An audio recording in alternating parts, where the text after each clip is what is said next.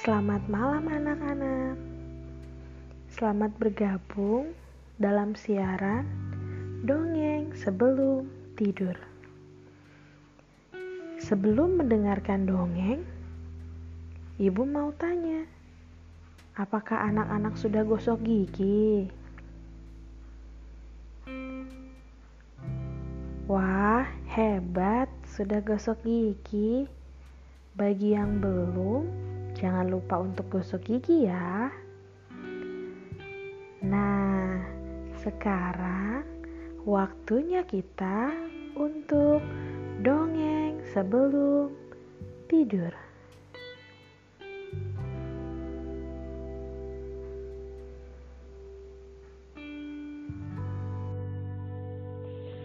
Kali ini, ibu kita akan mendongeng dengan judul Kisah Gajah dan Semut.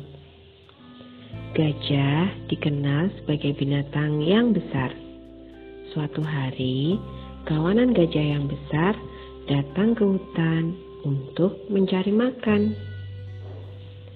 Kehadiran gajah ini mengganggu kawanan semut yang tinggal di sana. Banyak rumah semut hancur karena diinjak gajah yang mencari makan. Pergilah dari sini, gajah.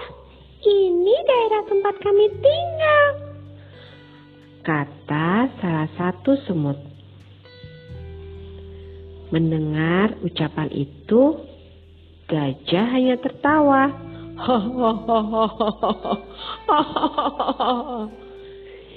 Ia tak peduli dan menganggap semut adalah binatang kecil yang tidak berbahaya.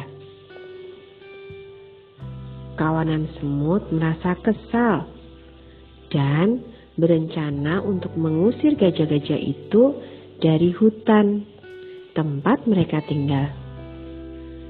Keesokan harinya, semut-semut mencoba bicara pada kawanan gajah dan meminta mereka meninggalkan hutan.